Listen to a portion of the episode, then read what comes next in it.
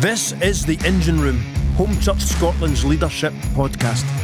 Leadership is the driving force behind any organisation. Thanks for joining us as we share some of the things that we've learned on our leadership journey. So we looked at, um, I think, four or five things about the life of King David last time, and I'm going to just expand on that a bit today. Last point, so we looked at just as a reminder, was godly leaders require patience, godly leaders require humility, godly leaders require courage, godly leaders take responsibility for their mistakes, and we finished off with godly leaders don't compare themselves to others, they be the best version of themselves. That was the points uh, from last time. And uh, I think I've got seven today, but some of them are wee ones, so we'll rattle through them. Um, the first one is that leaders are called by God. I know that sounds really self explanatory, but there's an awful lot of self explanatory stuff that we don't do right in church uh, for some reason. But leaders are called by God. There's a lot of people and a lot of churches and a lot of parts of the world that want to appoint themselves as leaders for a man made, uh, what's the word?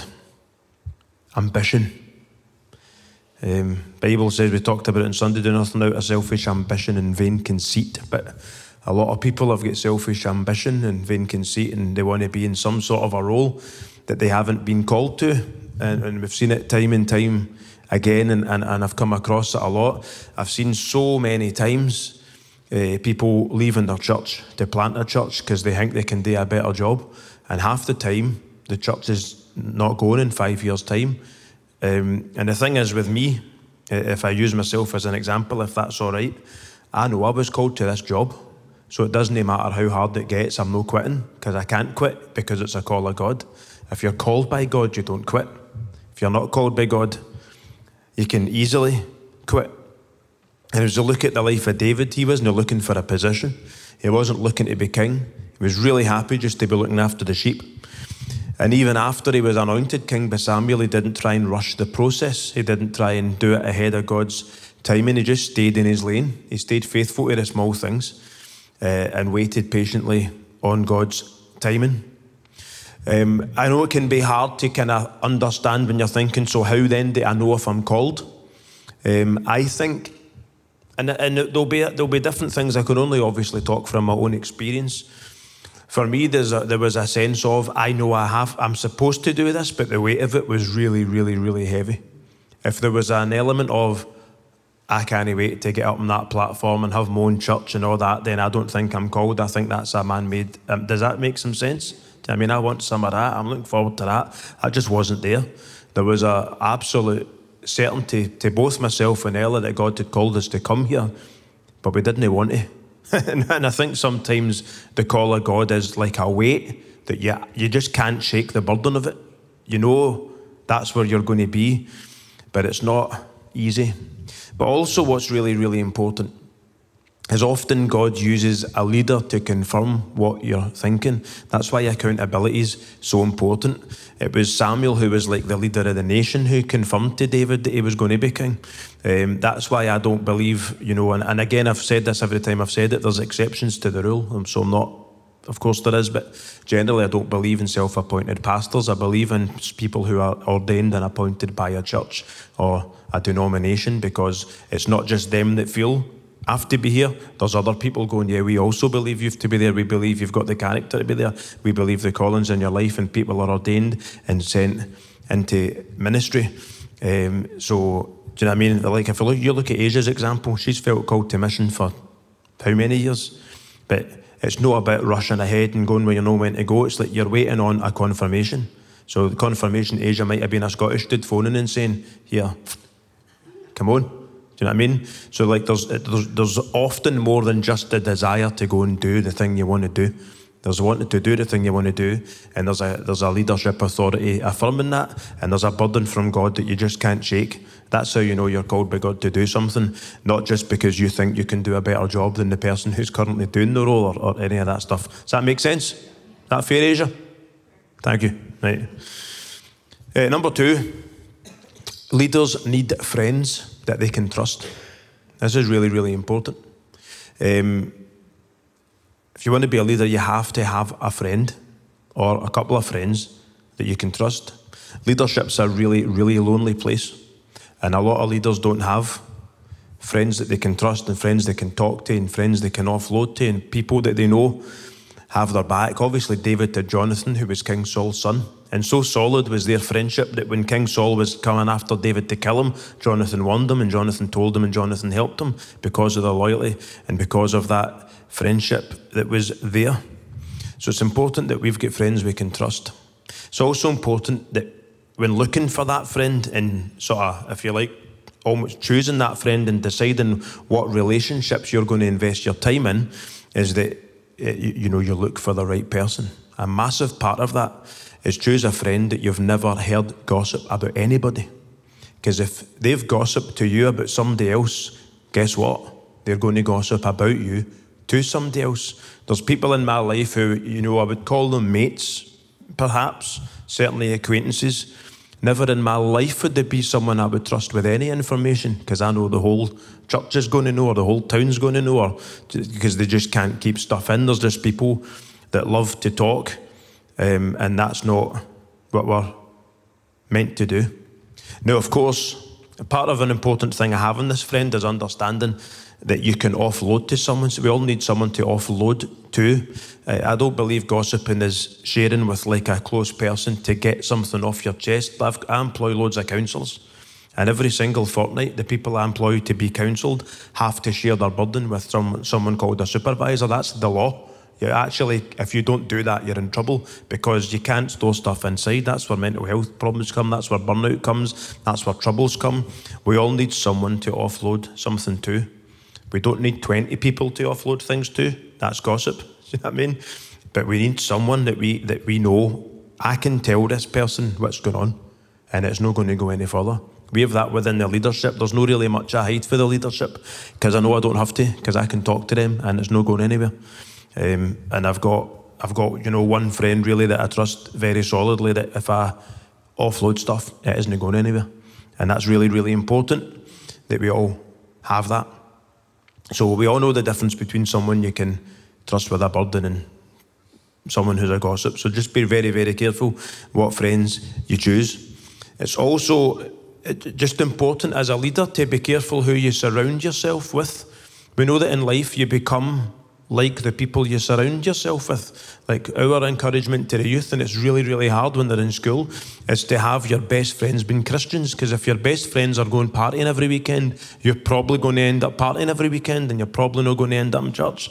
We have to surround ourselves with the right people. If you hang about as a leader with people who have poor character, people are going to think you've got poor character. And if you don't have poor character, you'll probably develop a poor character simply by being around people with poor character. Am I making sense? So, in a leader, as if you want to be a leader, particularly you want to be a leader in church, you actually have to choose your friends really, really wisely. And sometimes it might be a case of I actually really like that person, but they cannot be in my inner circle because they just can't be trusted. And if I'm hanging about with that person, people's going to assume that I'm like that person, and people's going to assume that I'll behave like that person. And and that, you know, so it is really, really hard in leadership. You have to choose um, your friends right.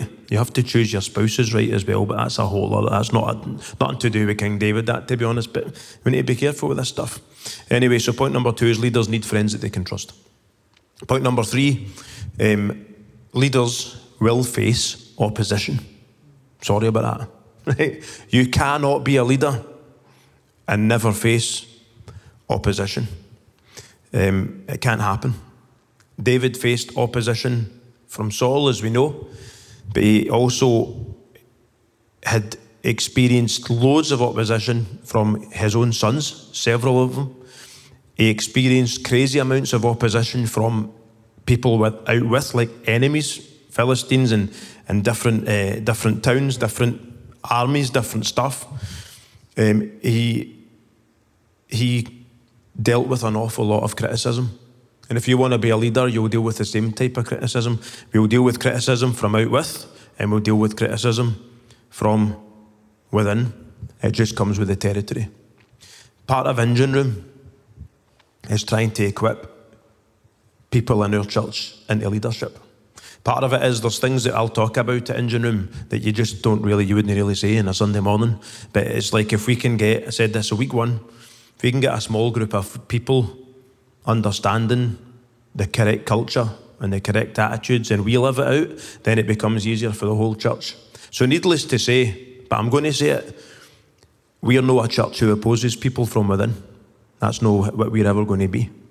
We're a church who support people, we're a church who encourage people, and we're a church who build people up. We don't oppose, we don't criticise, we encourage. Um, we all know people who love to criticise. I know a lot of people who love to criticise. And most people who love to criticise have never achieved a thing. You'll notice that. Seriously, most people who love to criticise have never actually led the thing that they're criticising your leadership of, uh, or they don't have any sort of a real understanding of what it takes to do the, the job that you're doing. That's why it's easy to criticise them. I will never, uh, uh, I, will tell you this right now, and I know I'll do it when I retire. I will not criticise church leaders because I know how hard it is. It's not going to happen. Your job's to support church leaders. And the thing is, if you're a criticiser, Satan will use you. Satan loves to use criticisers, and he knows he knows how to knock people down.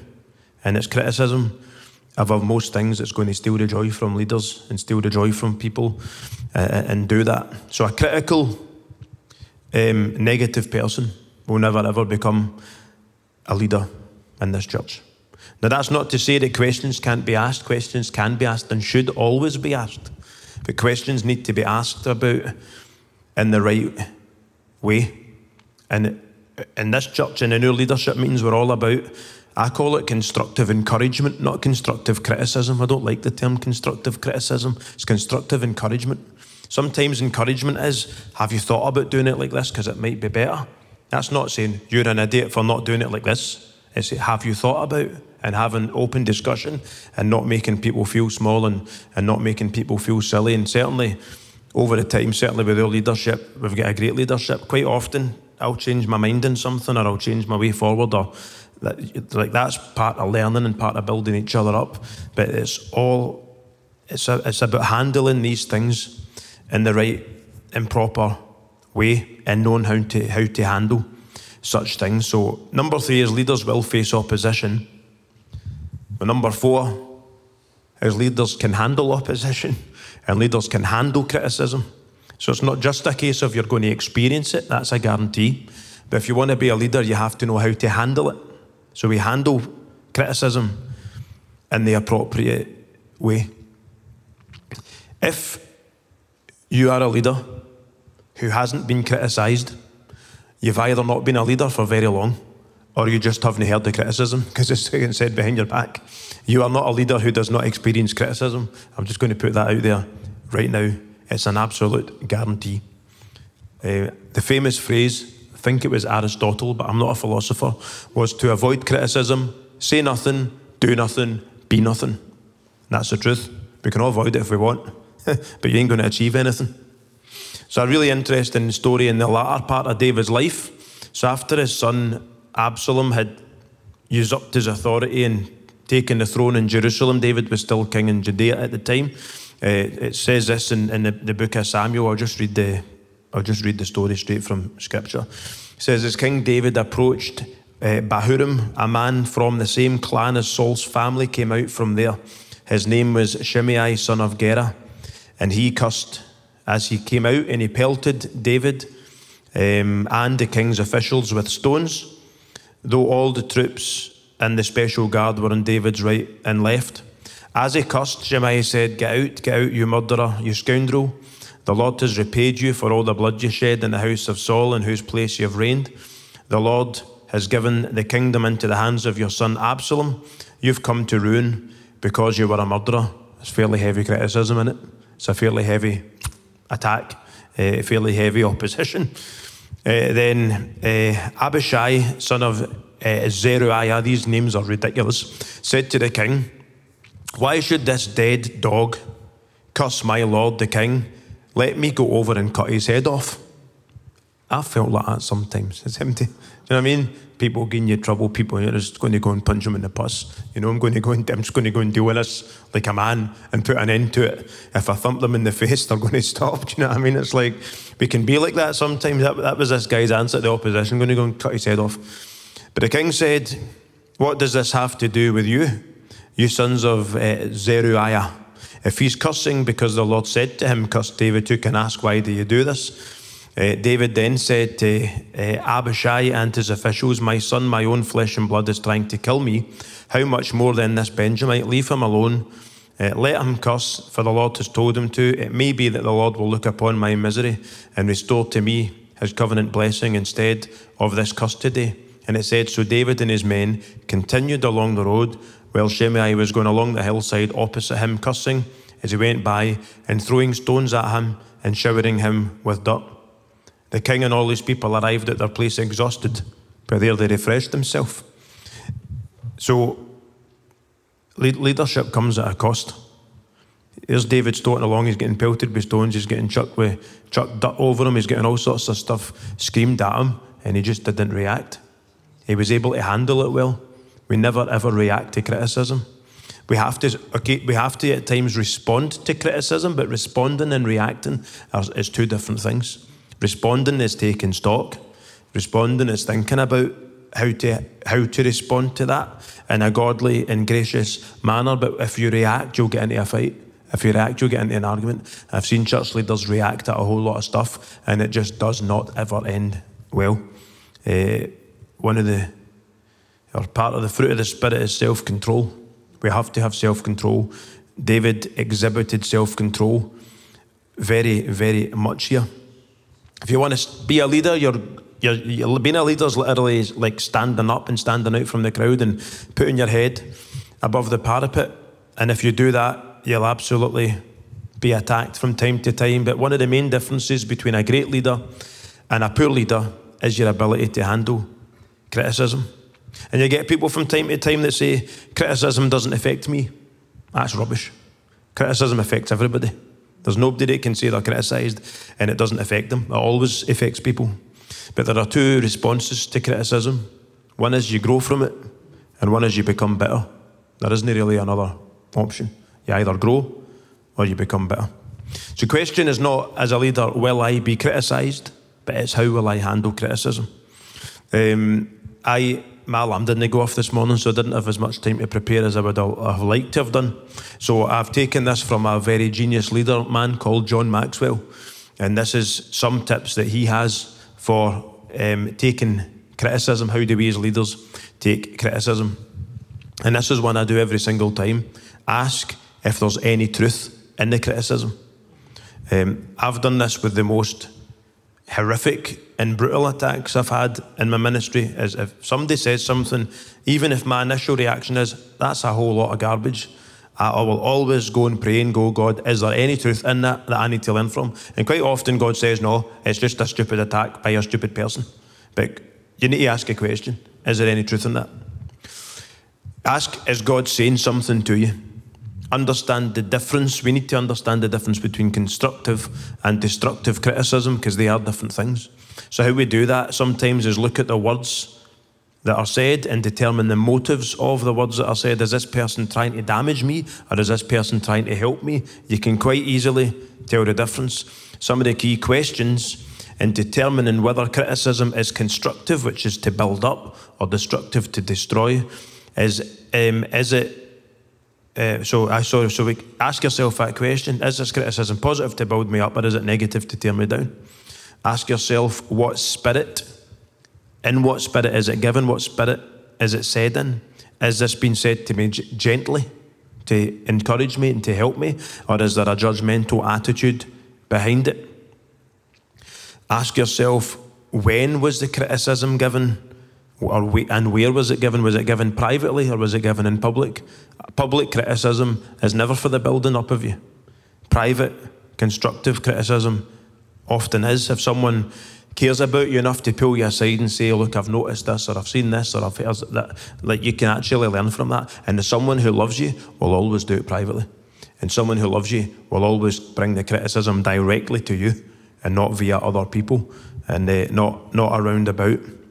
Um, ask so as well as asking when was it given, was it private or public? Ask why was the criticism given?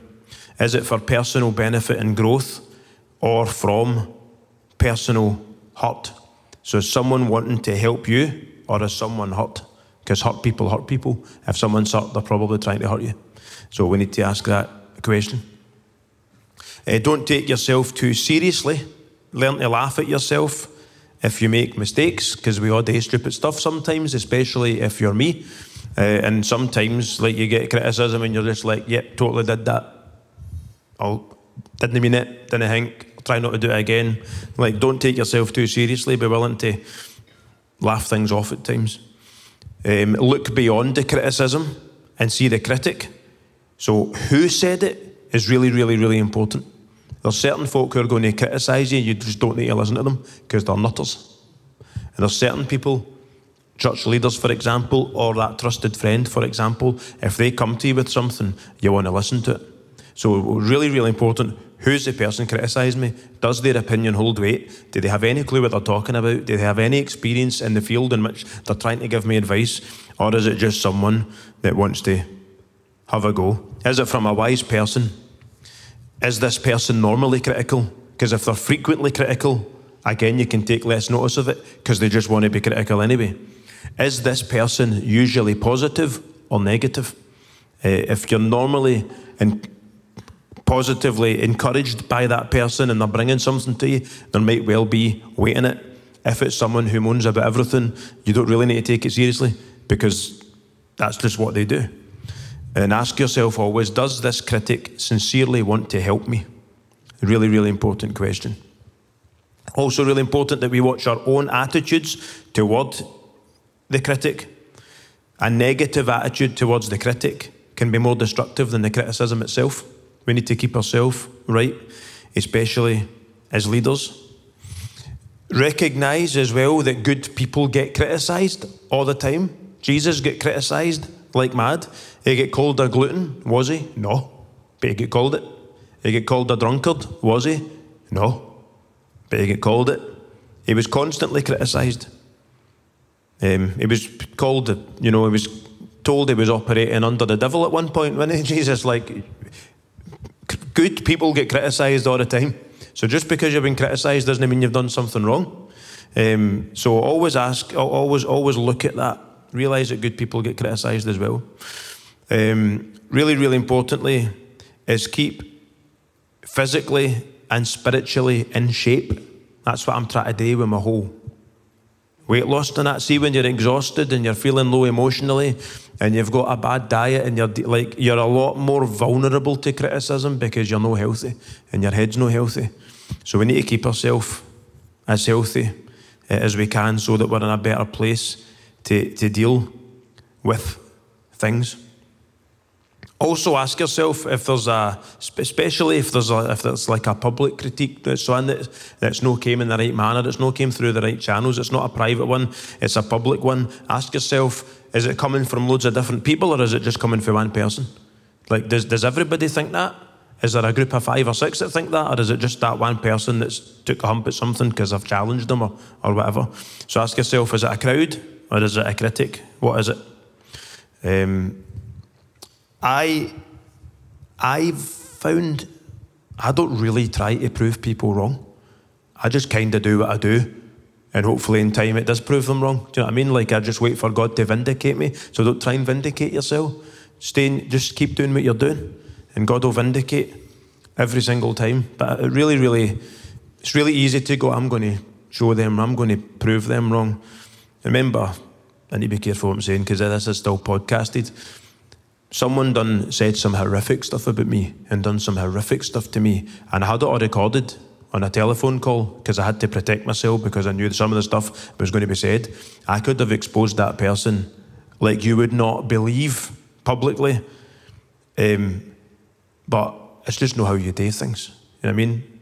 I left an experienced attack for for years. In fact, I still do at times uh, from this individual, but They've went and destroyed other ministries. They've went and destroyed other churches. I didn't need to. God vindicates you at the end. So always do that. And again, coming back to people, surround yourself with positive people, not people who like to be critical. Surround yourself with the right people. Concentrate on your mission. Change your mistakes. Learn from your mistakes, but don't dwell on them. And don't let your mistakes put you off your mission. Make mistakes building blocks and not roadblocks. Um, that's really, really important. So, anyway, anytime you experience criticism, ask yourself those questions. Ask yourself, how am I going to handle this? And make the effort to handle it as best you can. Um, number five, I need to be quick. Leaders show grace. That's every time. Leaders show grace. For godly leaders, people are always the most important thing.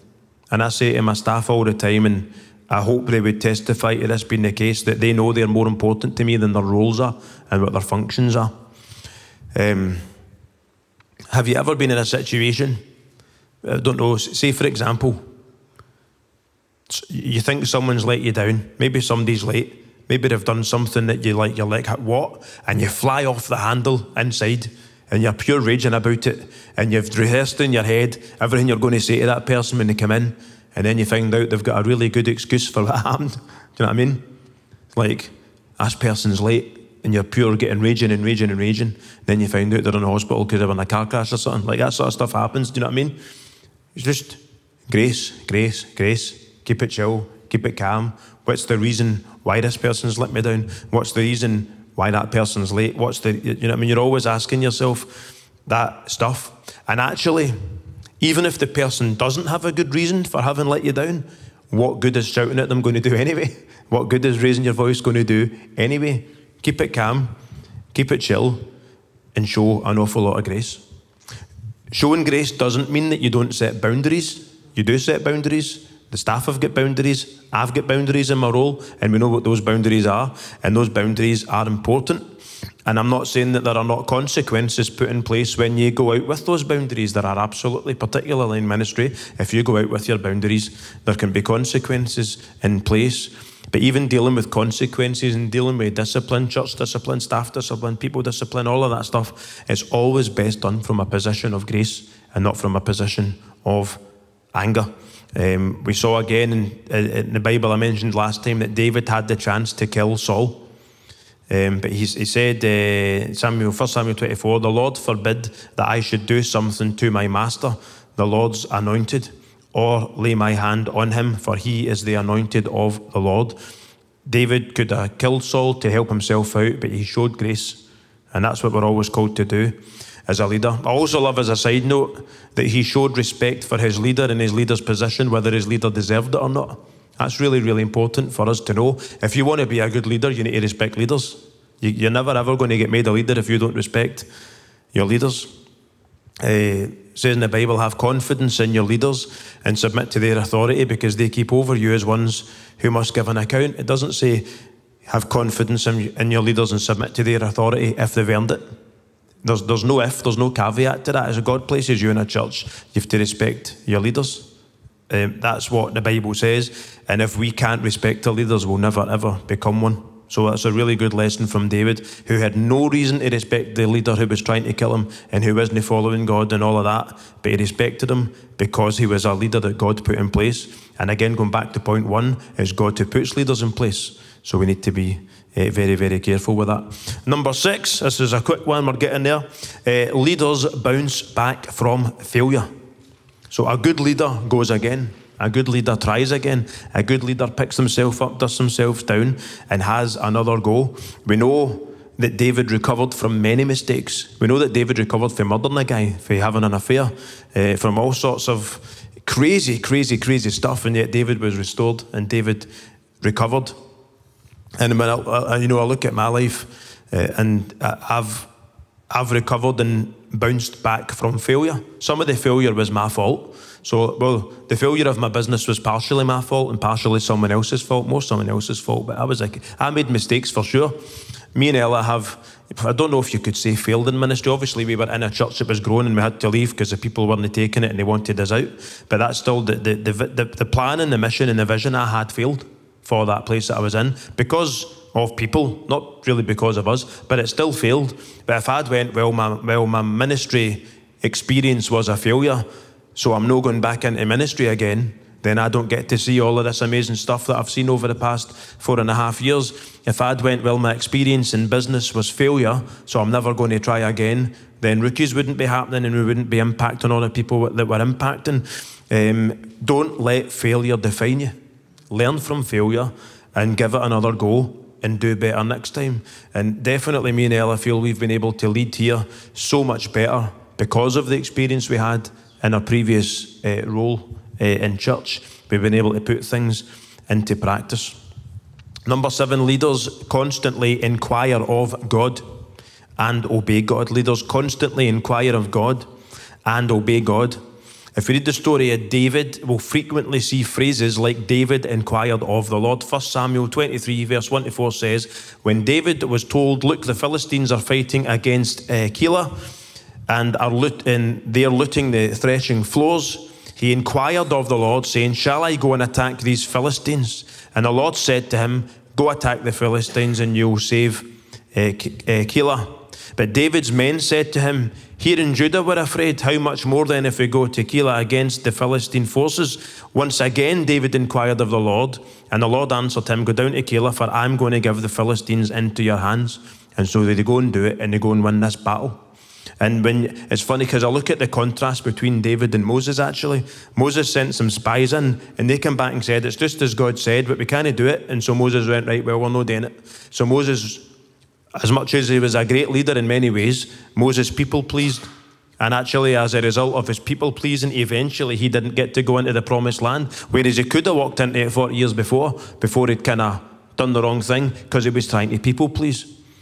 David what I like is he listened to the people. So he listened to the point of view. He didn't just go, No, I'm doing what I want. I'm a leader. It's my way or a highway. So David inquired of God, came forward with this. The people said, We're no feeling it, David. And he went and inquired of God again. But when God confirmed to him that he was to do the thing that he was supposed to do, what did he do? He didn't try and please the people, he obeyed God. And it's really, really, really important.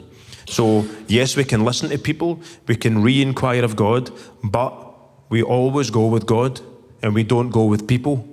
Um, does that make sense? Now, when, to do that, it's important that we maintain our intimacy with God. Again, come back to where was it before? If we don't have an in, if we don't have an intimacy and an intimate relationship with God, we're not going to move forward. I, I, read it. I read it described as this. This isn't my example. This is one that I read. If you think about a marriage, right? You're in this marriage. And one of the best things about marriage is intimacy, right? Just is. Just is. So, from intimacy in marriage can come babies. Just ask Becca, right? Can, can, can come babies, right? So, out of this intimacy comes a baby. And then the baby takes up so much of your time and tires you out that much that you don't have intimacy anymore, right? It's really, really easy to happen, and you have to be careful with that. But what happens out of intimacy with God is God births ministries and He births things within us. And sometimes we get so busy with the thing that was birthed that we lose our intimacy with God, and then the thing that was birthed isn't cared for properly, and that fails, and we fail, and everything goes wrong. Am I making sense? We don't lose intimacy with God because of a ministry. We don't lose intimacy with God because we're working for church or because we're working on a mission field or, or, or anything like that, intimacy with God remains a priority at all times. And as we have intimacy with God and as we listen to God, we hear from God and we put into practice the things that He said. Lastly, and I know this one's been a bit longer today, but hopefully it's been all right. Leave a legacy through other people. So if you get to the end of the story of King David, you read about all these other people that he trained up that went on to do great things after him and went on to win battles and went on to like guys defending cities against tons of folk on their own. And like you read about all these great warriors, really, that David trained and David led up. And long after David died, his impact continued. And that's what we're called to do. Our ministries have to go on longer than us. Um, you know, what a phenomenal Sunday we had in Carmayo. There are people in that congregation that I mean, they hardly ever go. There's people who have verbalised, we'd rather just stay with the Church of Scotland till it dies. you know what I mean? And you're like, what? Ah, but as long as it, it might stay long enough for me to get for me to get buried, or for me to get have my funeral in a church of Scotland. Folk, like folk, some folk genuinely would just rather things died with them than continued. That is not godly. Is not biblical, and is not Christian. So if you're a leader, you have to ensure that you leave a legacy and that your work continues long after you die. And to do that takes purpose. You can't do that unintentionally. You have to do it intentionally. You have to be looking for who who can be taking this on from me, who can be who can come in and move forward. And then you have to train that person, you have to spend time with that person, and you have to transition. And so so many churches don't do it. I've very, very seldom seen a church transition well. I have seen it a couple of times, um, but I have not seen it a lot. Um, and it's a real, real shame. So, leaders leave a legacy through other people. Hey guys, thanks for joining us for the engine room. Why not follow or subscribe to this podcast? And feel free to do the same to our social media pages as well as our YouTube channel. Find out more about our church at homechurchscotland.org.